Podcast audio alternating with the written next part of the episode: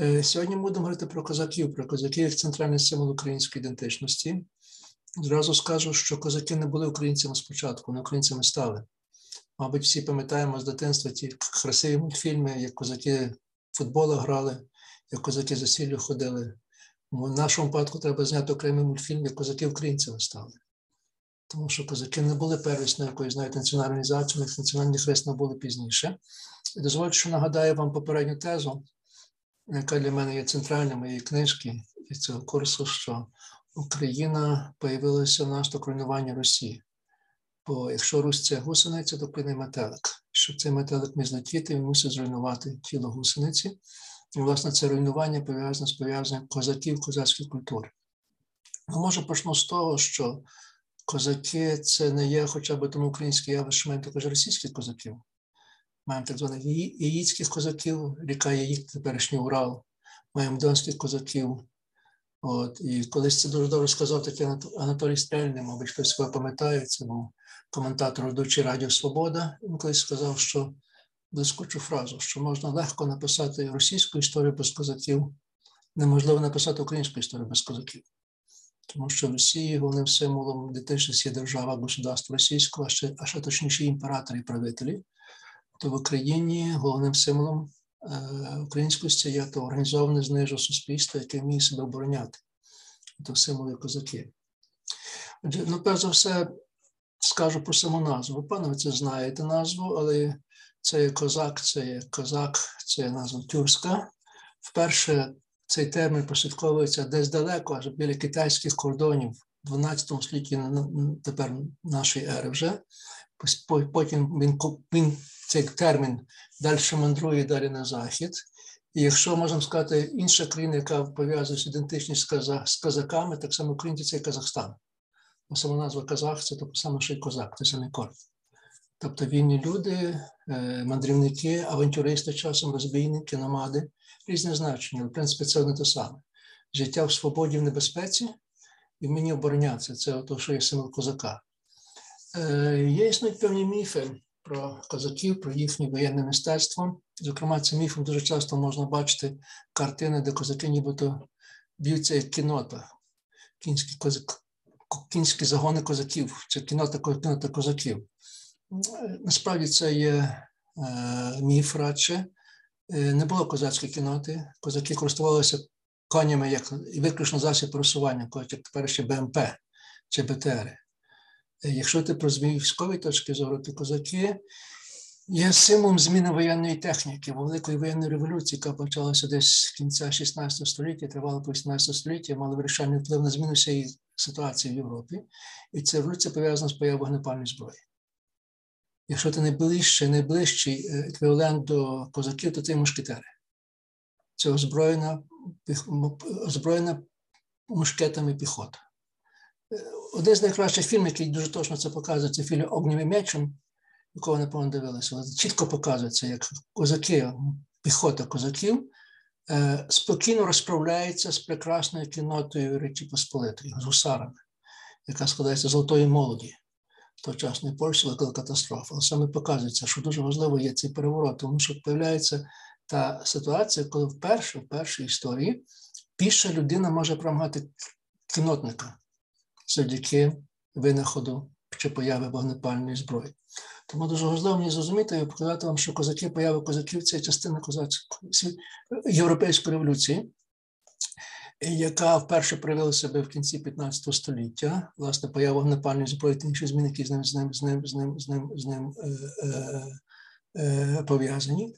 Але первість накладеться на козаків те, що вражає, зокрема, коли дивимося на картину Репніна, як коли козаки пишуть вірша листа е, Султанові, це те, що майже всі козаки виглядають як намади, як кочівники, як дійсно козахи.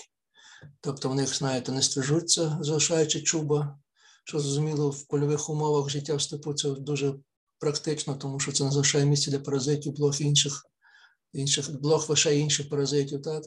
В них є шаровари, які дають тобі, знаєте, така типова тюркський одяг, який дає тобі можливість свободи руху, особливо на конях. От Їхні шаблі не мають не мечі, а шаблі, криві шаблі, так звані курдебелі. Тобто, коли перші посли чужинницьких держав прийшли на, на Січ, це були посли австрійського імператора.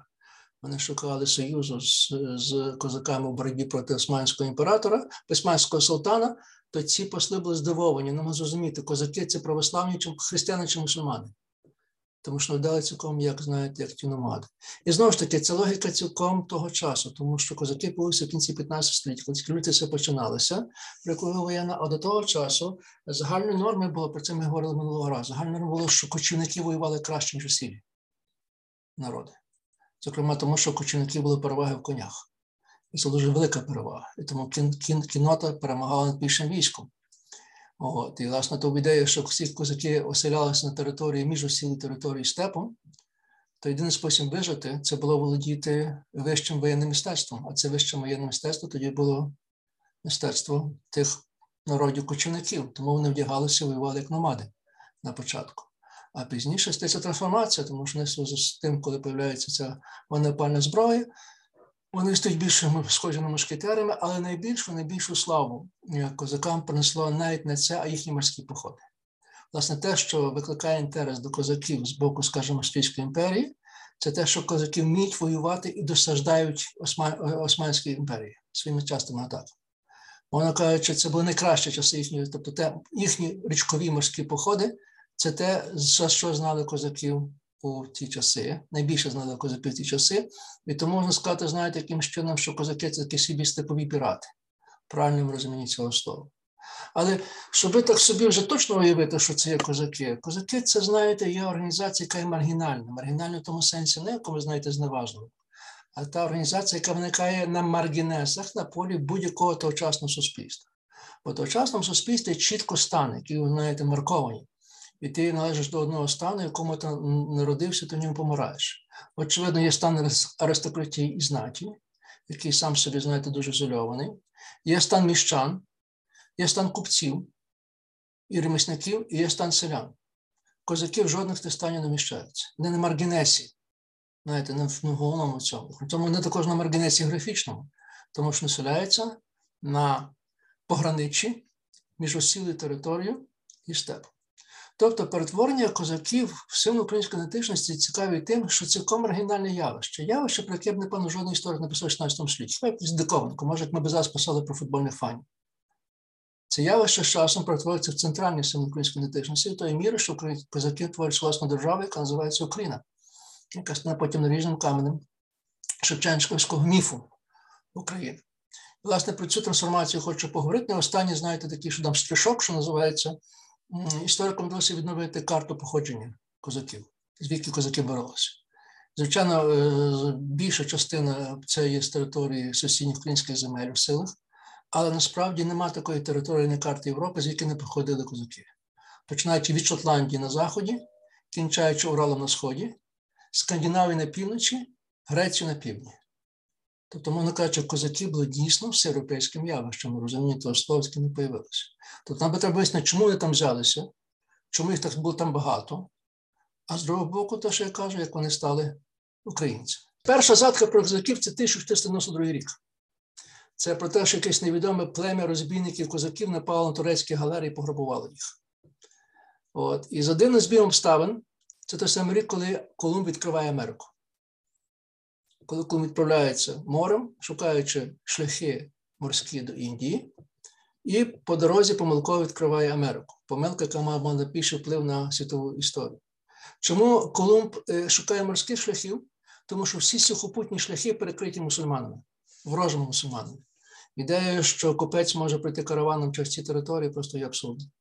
Отже, тому Колумб шукає цього шляху. І це те, що зміни.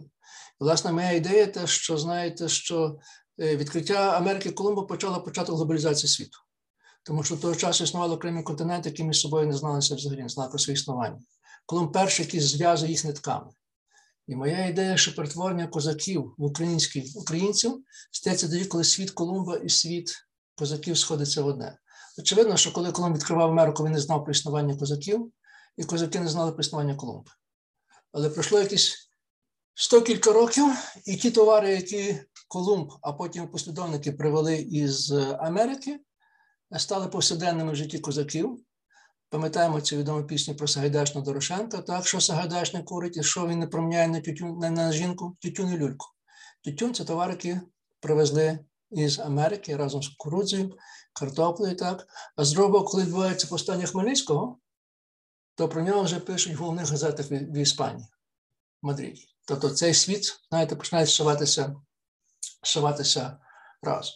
Тобто, моя ідея така, що козаки стають елементом української ідентичності, коли та спільнота Русі достатньо ізольована, починає поєднуватися з системою католицького заходу.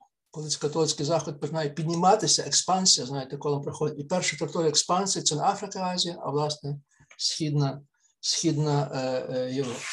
Один з товарів, які привізли Колумб, не ну, Колумб, а його послідовники, які мали вплив безпосередньо на козаків, це було срібло. Я вже говорив про те, що е, в Європі срібла не було, металів не було, як таких, з яких мало чекати гроші. Це була велика рідкість. Але е, очевидно, з тих е, багатьох е, авантюристів, які з Колумбом їх поїхали в, в Америку, е, Південну Північну Америку, серед них ходило вірування чи легенда про існування Ельдорадо, десь якогось великого міста, повністю золото, де навіть вулиці були вимішані золотим камінням. От, І, власне, це ж що привертало їхню увагу.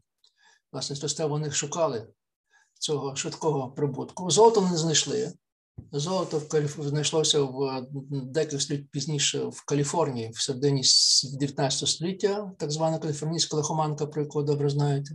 Але те, що знайшли ці перші покоління європейців в Америці, вони знайшли на території сучасної Болівії в районі гори Патасі, чи Паташі, по-різному називають, величезні залежі срібла. І ці срібла вони почали активно експлуатувати. Спочатку використовуючи місцеві е, індійські племена, це була досить тяжка експлуатація в цілому горах. Е, індійці не витримували цих цих, цих умов масового методу і почали завозити афро, афроамериканців. Перше покоління негрів власне провелося туди, тому що вони вважалися витривалішими. Власне, їх використовували для, для, для видобутку цього срібла. Результат був той, що вперше в Європі з'явилася величезна кількість срібла, срібної маси. Оскільки ви є всі зв'язані з економікою, з підприємством, легко догадатися, що був результатом цього. Тоді ж ніхто не міг цього передбачити, от, бо не було економіки як науки. Поява величезної маси срібла і величезна маса грошей продарується цін, тому що гроші знецінилися, а ціни почали девальвація, ціни почали різко зростати. Найбільше при цьому зростали ціни на продовольчі товари, на ті продавати щоденного збутку. Первано це було м'ясо і найбільше зерно. Найвищий, найвищий, найвища різниця в цінах це, власне, в зерні, особливо пшениця. Ціни зросли до 10 разів за якісь 100, 100 років. І сталося так, знаєте, той час, що можна було не можна було не займатися виробництвом наркотиків. Наркотики ще не існували взагалі, але ті самі прибутки, що продаж наркотиків, було продаж зерна.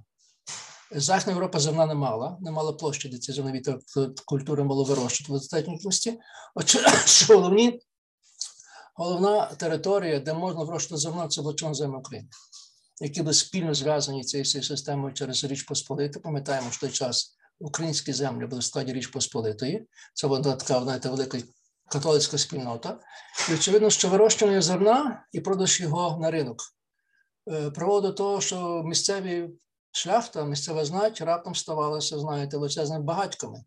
От, можна кажучи, тогочасними Ахметовими, Ахметовими чи Пінчуками.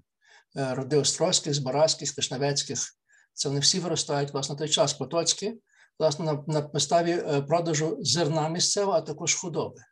Зерно переправлялося переважно річковою системою до Гданська, до півночі, Е, і там його скуповували голландські купці, а звідти вони вже перевозили решти по Україні, по, по всій Європі.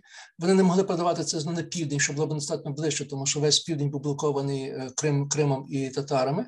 Але так чи інакше це величезні прибутки. І в той час, власне, починається те, що в Україні в кінці 16, початку 18 століття починається величезний економічний бум.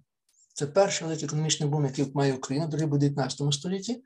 І е, е, маса тих, хто хоче швидких грошей, авантюристів, рухаються на ці території. Україна Україна в той час стає собі таким місцевим Ельдорадо. Причому дуже важливо, що навіть польська шляхта про це пише, що не вважає, що не вважають себе конкістадорами, які йдуть на Україну, тому що там, власне, це є величезні величезні багатства. Разом з тими знаттю появляються євреї. Євреї виконують важливу функцію, оскільки е, місцеве господарство того часу натуральне, тобто грошей дуже мало. Всі продукти, які які виробляються, правильно споживаються самими виробниками. Грошей майже немає, а означає, що немає якби такого грошового господарства, і люди не привчені до грошової економіки. А цю роль грошової економіки виконують природні євреї. Євреї заборонено займатися сільським господарством в католицькій Європі. Причому, коли появляється якась певна ніша, де євреї можуть заповнювати, коли появляються гроші, то що там появляються євреї. Власне, євреї також появляються в цій хвилі колонізації, їх є дуже багато. От, І, зокрема, євреї це ті, які е, торгують е, самогоном, горілкою, шинком, шинком, бо на той час е, торгівля горілкою це була виключно монополія знаті. Знать віддає цю монополію в оренду в оренду євреям, і тому виходять ці шинкарі, а також орендатори. Шляхта не вміє вести економіку, не вміє вести господарство, тому не продає своє господарство в оренду в оренду євреям. І тут виникає не така ситуація. Ситуація, ми знаємо, що там, де є, видобувається сировина, і де ще такі гроші. Це завжди майже бандитська ситуація. Дивимося на теперішній Донбас, чи на видобуток діамантів, скажімо, у Південній Африці, чи теперішньої Росії, яка живе з газу і нафти. От, як кажуть, це карбонна економіка, вона завжди схильна до такої насильства і до насильства і до бандитизму.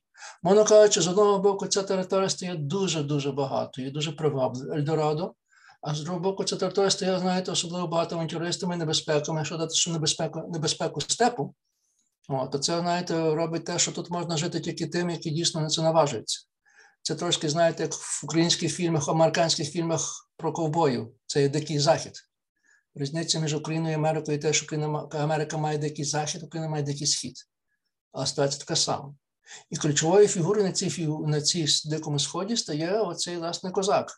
Вільна людина, але дуже здобичник, авантюрист, от, який живе так само, як раніше, жили вікінги чи греки. З одного боку, вони торгують, з другого боку, не грабують, тому що грабіж і торгівля це дві сторони самий момент діяльності економічної економічної е, діяльності. І звідси маємо пояснення, чому так маса людей зі всієї Європи пробує звітися саме туди. Бо це тоторика приваблює, це така маленька Ельдорадо для всієї Європи, спосіб швидко здобути гроші. Але то дуже небезпечно, бо там, знаєте, є і православні, і католики, і іудеї, і мусульмани, і це все, знаєте, пов'язано з собою соціальними різницями, тому що все це відбувається в Речі Посполитій. А про Річ Посполиту каже, що вона є небесами для знаті, шляхтою, раєм для євреїв е, і пеклом для селян. Е, Нема такого злочину, яку не можна зробити, коли високі прибутки. Е, і один з тих найбільших злочинів колективних, який здійснює місцева шляхта, не перетворює селян масово в кріпаків, забирає їм волю, змушує працювати на панщину, щоб понизити вартість їхньої праці. Це означає, що умови життя селян не пограничують просто нестерпними. Бо план, який пише історію України, опис історії, опис України, яку ви добре, напевно, знаєте, читали, і знаєте, бо план автором першої карти України, бо план пише своєму що становище селян настільки плачевне, що воно набагато гірше, ніж ситуація галерників на турецьких галерах, тих рабів, які грабили Вестон. Очевидно, в тій ситуації додається того, що до тих е, е, авантюристів дуже багато дається місцевих селян тікачів. Тому що це не тільки спосіб заробити великі гроші, а перше опинитися поза, поза панщиною, здобути здобути волю. І тут дається цей символ з боку багатства, а з боку вільної території. І це те, що потім формується образ України як багатої і вільної території, території території економічної і політичної е, е, свободи. І, власне, ми маємо цей зв'язок, що відкриття Америки і поява срібла, революція цін, поява України як винятково чорноземної України, винятково прибуткової території, проводить до того, що територія пограниччя, особливо територія на, на, на порогах Дніпра, стає центром, магнітом для зосередження величезних мас людей, які стикаються тут зі всіх напрямків, для того, які шукають або волі, або швидкого економічного успіху, або одного і другого. Знову ж таки, треба сказати, це дуже важливо. Козаки не весь воювали, ми це знаємо. Козаки не весь жили на Січі. Козаки жили переважно на на хуторах біля Січі, вели нормальне господарство, а на походи збиралися випадку потреби, коли їх скликали туди. І це, власне, пояснює, чому козаки їх так багато було. І чому вони так розвиваються це козацтво дуже швидко. Знаєте, І це якби така перша причина. Очевидно, що козаки виконують дуже важливу місію, тому що перше це пограничне військо. Вони борються вперше з мусульманами. Е, і це, знаєте, створює такий певний образ захисників християнства. Е, е, шляхта в Польщі є особливо заможня. Не то, що особливо заможна, має особливу позицію. Якщо б вам народитися, якщо б вам було випадок народитися в 17 столітті де-небудь, найкращим народитися було шляхтачем, польським шляхтачем, бо його привілеї були по суті не обмежені. Ну, перш за все, польські шляхтачі мали право обирати короля що трошки дивно звучить, бо Польща з одного боку, ніби нібито була і монархія, але король там був вибраний. Як казали про польського короля, що він що він він править, але не водарює, тому що він його влада була обмежена е, шляхтою, які вибирали його і могли його скинути будь-який будь-який час. Е, а з другого боку, те, що особливістю Польщі було те, що всі країнах е, Європи того часу шляхта чи з нас складала 1-2% населення. Річ Посполита з причин, які досі до кінця не можу зрозуміти, була особливо переселена шляхтою. Шляхта складала 8-10% всього населення. А в окремих місцевих, скажімо, території сучасної Старосамбірщини, шляхта доходила до 20%. Тобто кожен п'ятий або кожен десятий чоловік, особливо людина на, на, на, в Речі Посполитій, був був е, шляхтою. Шляхтич Е, шляхта обґрунтовувала своє особливе становище, стан, привілеї тим, що вони єдина група людей, яка захищає батьківщину шаблею. Ось тільки наражають своє життя на небезпеку щоденно, отже, вони мають право на особливі привілеї. Звичайно, це була легенда, бо шляхта воювала досить погано, але принаймні це був той привілей. І тут виникає певна політична колізія, права колізія. Тому що козаки кажуть, ми ж це саме робимо, ми ж також захищаємо батьківщину, а батьківщина річ посполита шаблею. Раз ми так, то ми також маємо право право вимагати такі самі права, такий самий статус, як шляхта. Головні вимоги козаків є узаконити їхні права і привілеї і зробити їх рівним до шляхти, шляхтизувати їх. І тому, коли ми бачимо з кінця 16 століття починається масові козацькі повстання, головним вимогом цих козацьких повстань є права і привілеї козаків.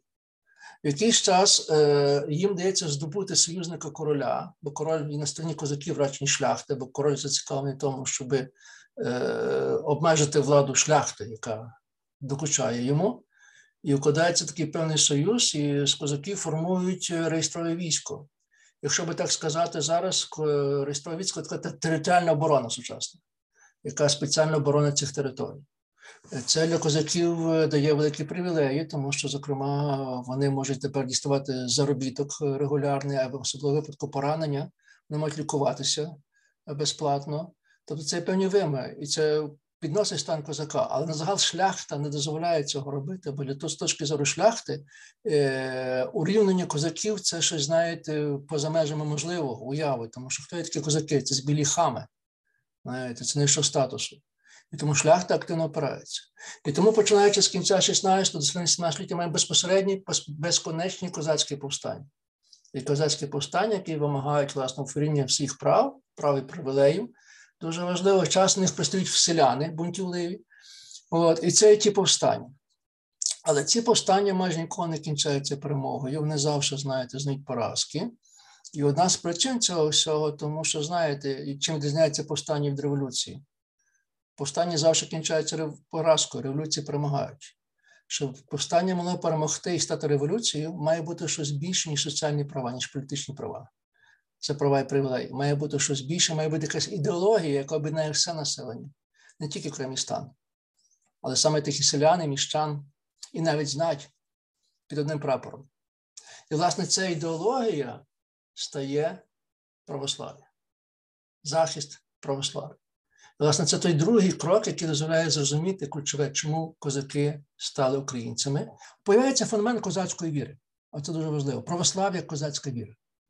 Не просто знаєте, як там священники, а віра козаків. І тут треба знову вернутися до е, того магічного 1492 року, того року, коли е, Колумб відкриває Америку. Е, Колумб пробує наблизитися до багатьох різних дворів тогочасних європейських, щоб не спорудили йому, дали йому гроші на цю експедицію. Він нікого не переконує. Всі ставляться до цієї пропозиції до певної авантюри. Втрати багато грошей до чого? Невідомо. Колумбу вдається переконати е, іспанських правителів, е, подружжя е, Фердінанда і Ізабелу, короля Арагону Фердінанда і е, Каталонії, якщо не помиляюся, Ізабелу, які дружилися, об'єднали це все разом в Іспанське королівство. Чому їм вдалося, чому йому вдалося переконати? А тому, що в цьому самому році, перший день цього року, 1 січня, об'єднане військо Фердинанда і Ізабели вигнало із Іспанії, із міста Кордови, останню арабську мусульманську залогу, тобто військо. І з того часу вся Іспанія стала повністю християнською католицькою країною. Мабуть, знаєте, що мусульмани захопили Іспанію ще в 8 столітті, і з того часу Іспанія була територією постійної боротьби між християнами і мусульманами за право володіння цієї території. З іспанського боку називається реконкіста відвоювати ці території для християнства. Всі ці пробування нікому не вдалося, але це вдалося Фердінанду Ізабелу. І тому Фердінанд Ізабела мали відчуття, що вони Богом обрані. Їм вдалося те, що ніколи не могло бути. Крім того, Фердінанд мав титул короля Єрусалиму. І, і, і, і Камбалун переконав Фердінанда Ізабелу, що якщо він відкриє шляхи до Індії, то він привезе величезні багатства, яких можна буде купити багато, втримати, втримати, створити величезну армію, яка піде і визволить Єрусалим. Чому така спішка? Тому що рік, 1492 рік, наближався 1500 рік. А ви знаєте, в людях і тепер і взагалі є, є, є, є, є страх круглих дат.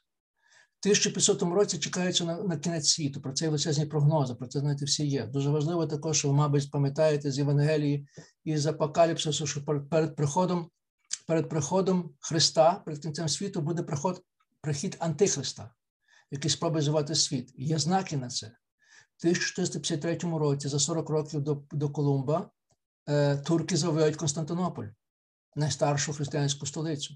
І це вже показує, що значить е, Антихрист завоював одну з двох християнських столиць. В 1492 році, до влади в Ватикані приходить найбільш розпусніший, найбільш корумпований папа Олександр IV Борджі, який відомий своїх багатьох дітей, жінок, коханок, розпусти і страсті до, до, до страсті до, до, до золота і до бажання. І виникає враження, що не тільки в- Антихрист завоював Константинополь, а завоював ще і, і, і, і Рим, Ватикан. Тобто е, в Фердінанда і Ізабели виникає ідея, що це тільки вони остання, остання християнська територія. І не тільки остання християнська, а богообрана, тому що їм, їм супроводить успіх. Отже, в тому році, після того, як Фердінанд і Ізабела виганяють арабів, в тому самому році вони вганяють з Іспанії всіх євреїв, іудеїв, щоб зробити Іспанію чистою релігійною державою. І Євреям дає вибір, іудеям дається вибір. Або вони повертаються навертаються на християнство, приймають християнство, він може залишатися в Іспанії, або ж, або ж вони повинні покинути нагальну цю країну протягом короткого часу, взяти те, що може винести на плечах. І звідси починається традиція виганяння євреїв із тих католицьких країн. Це велика хвиля, яка, яка йде на схід, частина йде в Річ Посполиту, частина в Османську імперію. Власне, ці західні євреї стають східними, східними євреями. Але що я хочу сказати, що вперше, вперше в історії Європи появляється нове явище, якої раніше не існувало однорідна християнська держава. До того часу привітно було абсолютно байдуже, якою мовою молиться селянин, чи якому Богу він молиться. Головне, що платив податки, чин, що працював на панщині. Це було дуже важливо. Якість землі була важлива. З того часу вперше, вперше виникає така е, ситуація, коли раптом король дбає про те, не то, що дбає, контролює про те, щоб селянин молився тому самому Богу, що й король. Воно каже, виникає ситуація чорного лебедя, пляється чорний лебедь. Того, що ніде немає в Європі, тільки там. Знаєте, брешта всюди територія з інших держав не помішані, так Річ Посполита, то там є і православні, і католики, і, і, і протестанти, і мусульмани, знаєте, Річ Посполита злі славиться свого толерантності, тому то тікають усі ті, знаєте, єретики і євреї. І це ще чорний лебідь. Але що стається? що чорний лебідь перетвориться в білого лебедя. Тому що відповідь на цю розпусту, яка є в Ватикані, занепад католицької церкви, в 1517 році, 20 років після 25 років після появи козацтва, в Німеччині Мартін Лютер проголошує протестантизм, бунт проти Ватикану. Він говорить про те, що вернутися до простоти християнської церкви. Христос і апостол були бідні, вони не мали жодних титулів, не носили золотих кіар, з них хто були єпископів. Отже, Мартін Лютер захищається подолати корупцію е, католицької церкви вернутися до простої первісної віри. Звичайно, тут часто буває той, хто закликає до повернення до старості, до старого, напевно, будує щось дуже нове, тому що він каже протестантизм, яке явище цькомодерне, яке міняє Європу дуже сильно. Але очевидно, що треба було чекати. Поява хри... єретиків, великої групи єретиків протестантів, вони моментально проводить до релігійних воєн. 16-17 це час великих релігійних воєн між протестантами і католиками. Причому це найбільш кровополитні воїни. Війна 30-літня Е, між 1618 і 48 роком, яка охопила права німецькі землі, під час цієї війни загинув кожен третій мешканець цих земель. Це тепер той самий той самий рівень втрат, що під час Другої світової війни. Це одна з найбільш кровавіших воїн. Ми всі знаємо, що релігійні воїни найбільш кроваві. І ситуація така, що у цих воїнах ніхто не виграє, тому що сил достатньо рівні.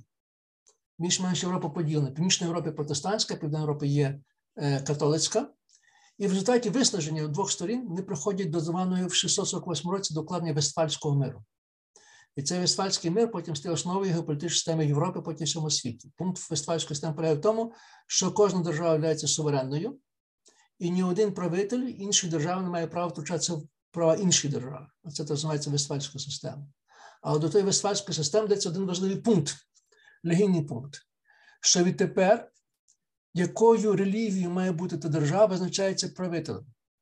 Чи то імператор, чи герцог байдуже. Право таке, чия влада, того релігія. Якщо на даній території король є католик, то все населення має бути католицьким. Всі протестанти повинні негайно зібрати свої речі і повислатися з цієї країни. І навпаки, якщо прийде протестант, то всі католики мають покинути цю країну. Тобто, це, знаєте, це виникає. Виникає це, що з чорним лебедем у випадку у випадку е, Іспанії раптом стає білим лебедем в межах католицької і протестантської Європи, тому вся Європа ділиться на північ, південь, протестантський південь, північ, католицьке південь, які достатньо є однорідними. Велика іронія історії полягає в тому, що тому в році, коли кінчається найбільш кровополитна війна у Європі, католицькій Європі, 640 році, в час Вестфальського миру ще більш крова війна починається на сході, повстання Хмельницького. І моя теза, що ці дві війни між собою пов'язані, бо повстання Хмельницького це продовження релігійної війни тільки вже на теренах Речі Посполити. Що стається в Речі Посполити? Я вже казав, що Річ Посполита була аномалією, дійсно була аномалією, тому що, перш за все, вона була винятково толерантна щодо всіх релігій. Їм було абсолютно байдуже, хто приходить в Річ Посполиту, тому що, зокрема, була потреба захищати ці кордони Василяти, знаєте, небезпечні, тому не пускали всіх. Я вже казав про ці іудеї, які знайшли притулок в Річі Посполиті, мабуть, знаєте, що Річ Посполита була одною з найбільш єврейських територій залишалися достатньо до Першої війни, тому що переважно найбільш євреї, які мешкали у світі, були польські євреї. Євреї колишніх Річ Посполитої, особливо багато на східних територіях, тепер території лише Литви, Польщі і України. Це були найбільш єврейські єврейські, єврейські території, бо це, власне, це східна Україна, яку треба було заселяти. Але другим, другими, мовно кажучи, е, схизматиками, чи як би то сказати, національними релігійними меншинами, які знайшли притулок у Польщі, були протестанти. Ті протестанти, які тікали з німецьких земель сусідніх, тут не знаходився притулок. Простець був дуже був дуже привабливий, був дуже простий. Він був, знаєте, дуже чесний, що називається. І не дивно, що дуже скоро мешканці більших міст, як Львів чи Вільнюса, ставали протестантами. І виникало враження, така ну, загроза чи небезпека, не як сказати, чи тенденція, що скоро ці міста будуть протестантські. Тому що це була міщанська релігія, просто так казати. знаєте. І е, що тут стається? І це, знаєте, нібито й толерується державою польською, а раптом, але потім перестає толеруватися. Тому що в самому Ватикані, який не страшний хвилин протестантизму, починається контрреформація. Конформація це той процес, який дбає про відновлення чистоти католицької церкви. Священникам ставиться чіткі умови, збереження целебату, от, е, звернення до релігійних книжок, до молитви, до посту, таке всі інше. Становиться дуже тверда дисципліна. на католицьку церкву для того, щоб змагатися з протестантами, які є чесними християнами. Так само, як католики мають стати чесними християнами. А також виникає спеціальний монаший орден, заданням якого є боротися з протестантизмом. Виключно. І це називається орден єзуїтів. За його засновником Ігнацію Лойола, солдати Ісуса, так? І їхнє головне завдання боротися з протестантизмом, протестантами, вертати, навертати території, втрачені для католицької церкви назад.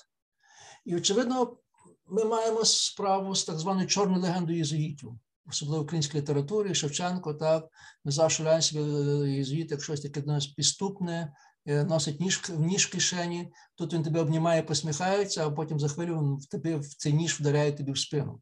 Оце навіть лицемірного єзуїта. Єзуїт нас є символом лицемірності, щось дуже негарного, така чорна легенда.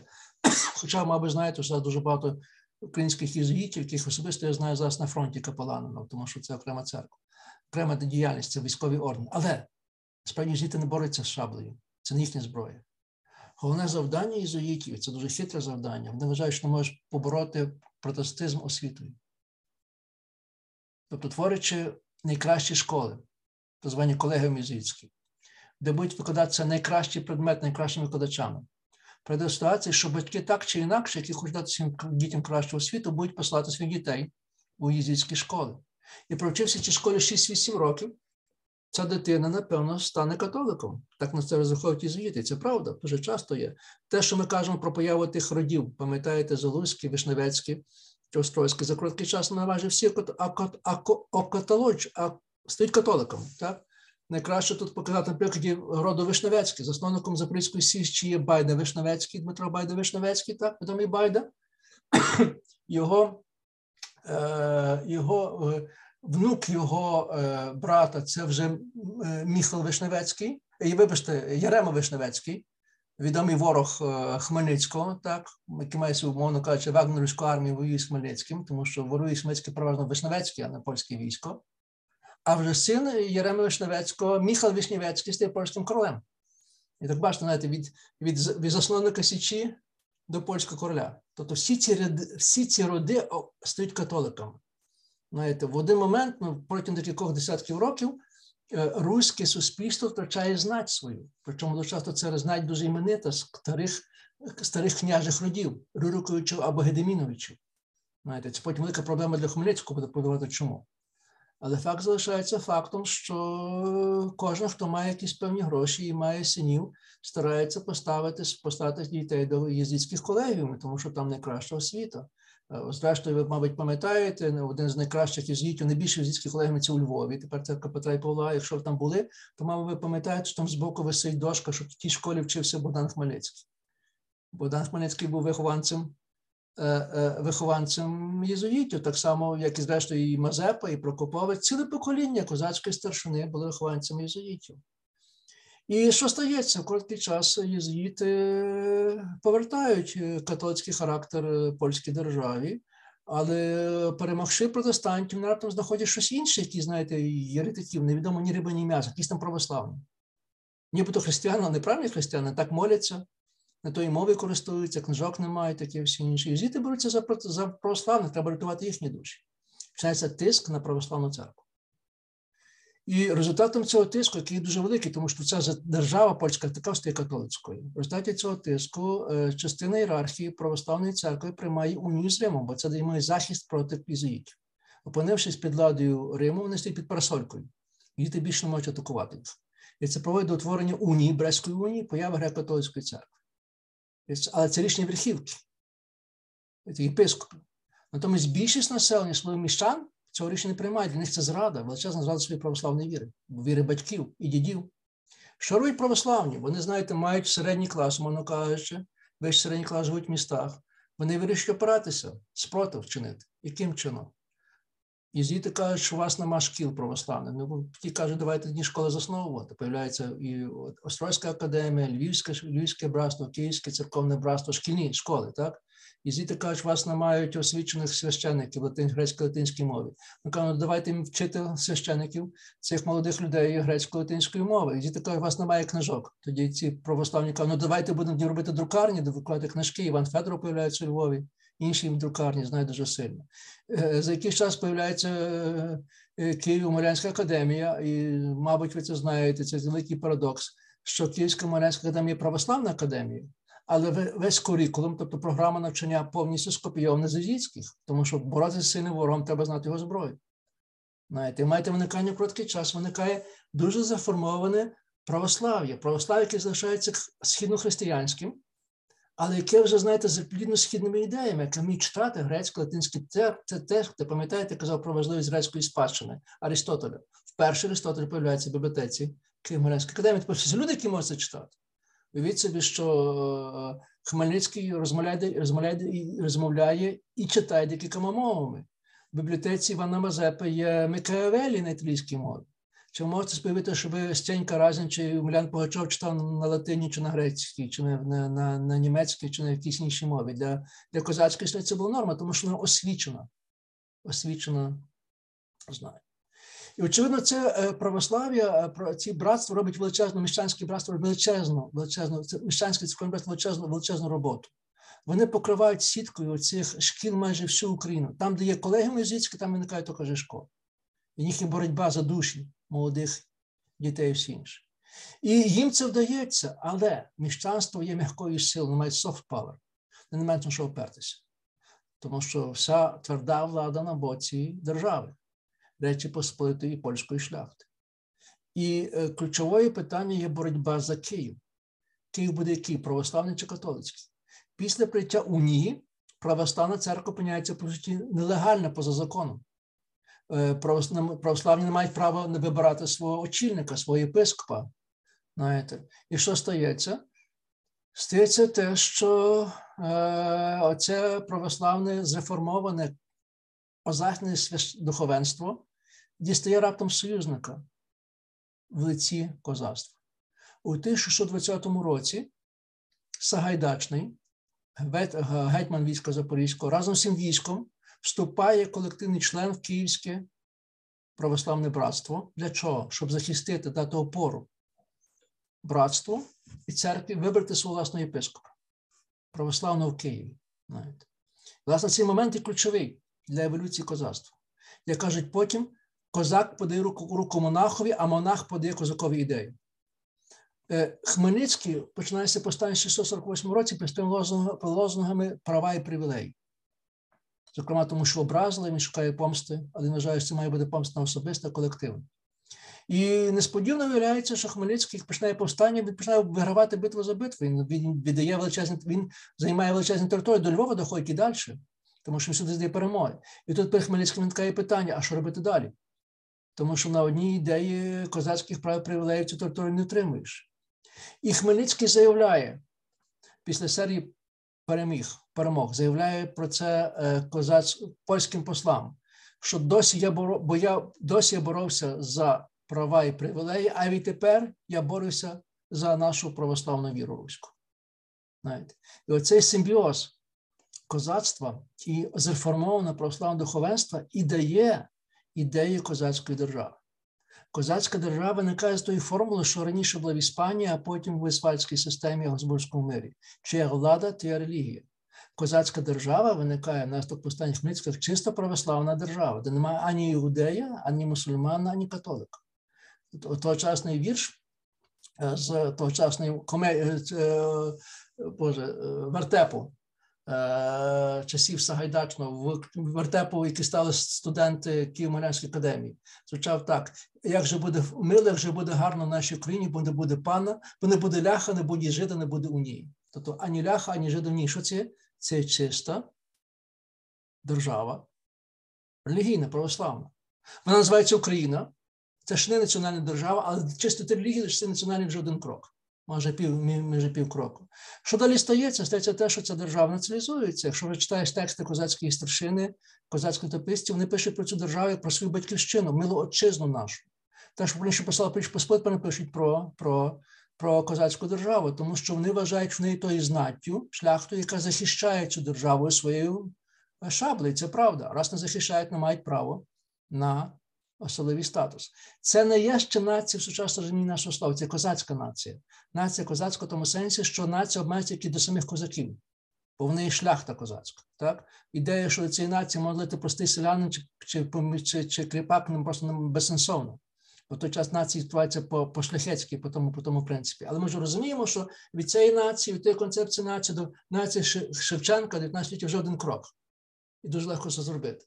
Е, е, Я, на жаль, не можу детальніше говорити про те, е, що сталося далі, і про Мазепу. Може, це якось в окремо питаннях виникне, але дуже важливо треба зрозуміти. Треба зрозуміти. Часом виникає питання, що це за держава така. Чому Хмельницький не проголосив незалежності зразу? От просив би незалежність була справа держава. Так воно було складі Російської імперії, то яка це мала бути держава? Насправді це не є правне питання, тому що тогочасне поняття держави було інше, ніж зараз. Це зараз всі держави суверенні. Кожна держава є повністю суверенна, принаймні вдає, що вона суверенна. В той час так не було. В той час існувало тільки декілька справжніх суверенних держав, це були найбільші, найбільші імперії чи найбільші держави. Їх було біля десяти. Решта всі держави, знаєте, були в складі цих менших більших держав. Вони кажуть, знаєте, як російська метрошка. Велика держава, менша держава, ні ще менша держава. Або, скажімо, як стіл шуфлядами. Так, стіл це одна держава, а шуфляди це різні держави, які були склади. Скажімо, річ послід склалася з двох держав Польщі і Литви. Е, Британія склалася з чотирьох держав, Іспанія з п'ятьох. Е, а Священна Римська імперія була чемпіоном. Вона складалася, не повірите, з 1600 держав. Звичайно, деякі держави були маленькі, було тільки містечко чи епіскопат, знаєте, але це одно була. І принцип був такий: що статус е, е, володаря визначався, який він мав, тобто статус держави визначався, який статус мав володар цієї держави, ким він був. Чи був королем, чи був герцогом, чи був графом, чи просто бароном, знаєте, це все інше було. І тому це буде сказати ієрархія держав.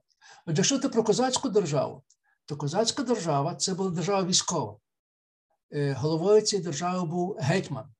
Гетьман це перетворене німецьке слово Гауптман, головний.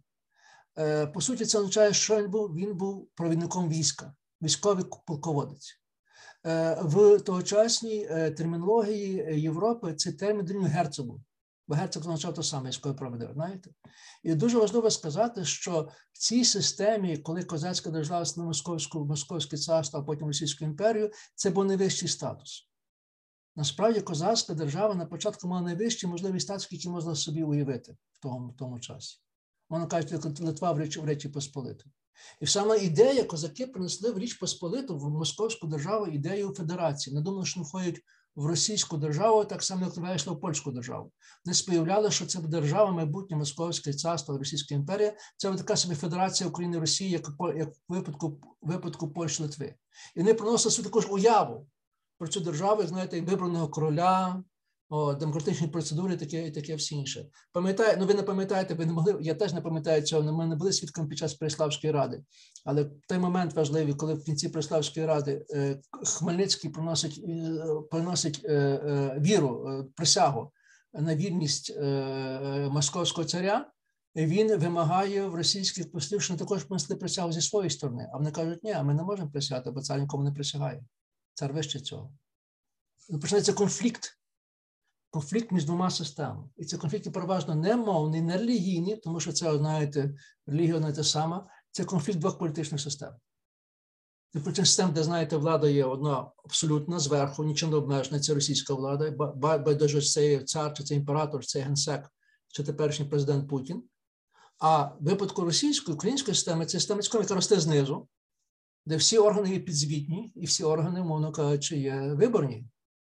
І кожна орган, кожна, кожна посада обирається і знімається. Чому я це все веду? Бо чому дуже важливо в тому контексті? Бо це теза, яку е, говорить український історик. Я їх повторюю, і мене часом за цю тезу не люблять. Я розумію, чому. А тим інакше, знаєте, я не для того, що не любили говорити історії. Тому що головна відмінність між українською і російською не тисі прягає не в мові. Я не кажу, що ми маємо однаково, ми наші мови різні і навіть не релігії, бо в нас релігія відносно більш близька між собою, чи православні, католики, російські і українські більш-менш догматично, ми більш-менш в одному таборі. Ми більше відрізняємося від католиків, поставлені між собою. Головна релігія між Україною і Росією полягає в різних політичних традиціях. Тому, що неможлива авторитарна влада. Вони не терпить авторитарна влада, тому що і система, яку вкладається козацька, це система організації знизу. Це дуже важливо. Це інший тип організації суспільства. Інший тип стосунків між владою і суспільством, між елітою, між елітою і речі, і речі, речі, і речі з іншими станами. Воно кажучи, в такій державі неможливо абсолютна влада і неможливо обожнення царя. Тому що цей цар насправді правитель гетьман є, мовно кажучи, бюрократичною бюрократичною посадою, так просто просто кажучи. Якщо до коротко звести до цієї формули, то ця формула краще підходиться на таким, що і це видно зараз. У нас неможливий Путін чи Лукашенко, а в Росії неможливо Майдан. І ці відмінності, ключові відмінності, власне, закладені ці ідеї козацької держави, ці козаччини. На що міру через те, що це пройшли західні впливи. От. Але чи вони тут, тут при, при, при, освоїлися і, і, і, і, і одомашнювалися сталися основою нашої ідентичності. Звичайно, також дуже важливо сказати, що також православ'я нас інакше, ніж російські, бо нас православ'я так звані київські традиції, яке дуже озахідне. Російські священники не любили київські священники, вважали, що вони є насправді католики, католичні. І тому ви знаєте, що певний час, коли російські, коли українські священники чи духовенство приїжджали до до Москви чи десь інші там помирали, їх їх хоронили в окремому цвинтарі, щоб не скверняти православну землю. Але факт залишається фактом, що саме той факт, що це була одновірна держава, православна держава, е, київське духовенство і старшина, які були більш освічені, ніж російська еліта. Російська не мало освіти, не було жодних університетів, ніяких колегів, ніяких братських шкіл. Ця українська еліта користалася з цієї великої переваги. І, по суті, вона будувала цю імперію, бо вважала, що вона своя імперія. Собі в середині 18 століття більше половини всієї російської еліти Російської імперії були малороси, козацька старшина. Вони робили величезні, знаєте, кар'єри при дворі, тому що не були освічені. Такі самі, як, скажімо, е, Балтійські барони, чи польська шляхта, чи е, грузинські князі, але перевага малоросів, козаків була те, що не повело одної віри. І вони були більш освічені, знаєте, це є. Бо кажучи, це тяжко зрозуміти, розуміти, що українці спочатку будували собі імперію, а вже потім руйнували. Ну, Тому що вважалося до їхньої імперії. Якщо тут найближчий парадокс, паралель можна провести, то найближче паралель буде Шотландія, шотландці. Шотландці так само будували британську імперію, мали переваги як освічена еліта. По суті, вони мали більшість посад, і тому вони трактували, що це є Шотландська імперія, британська імперія, це інша їхня імперія. Тому вони прокладали шлях для свого майбутнього. Так само було з першими поколіннями оцеї козацької старшини, які інтервалися в Російською імперією. Але кінець тим, що ніколи не збудувалося, ніколи не вдалося цей проект здійснити. Ніколи не вдалося зробити рівноправно Малоросію і Росію, а з другого боку, ніколи не вдалося змінити політичну систему в Росії. Політична система в кінці кінців була і залишалася абсолютної влади. І в кінці кінців цих козацьку страшну позбавляли все більше і більше політичних прав, поки звели їх на звели їх на нівець. Тобто, узагальнюючи цю історію, це така, знаєте, дивна, скажімо, якби така дивна така закономірність. Українці починали як шотландці Російської імперії, а кінчили ірландці. Тобто ту, яку імперію розбили. Але це, це розпоказує, наскільки складна наша історія.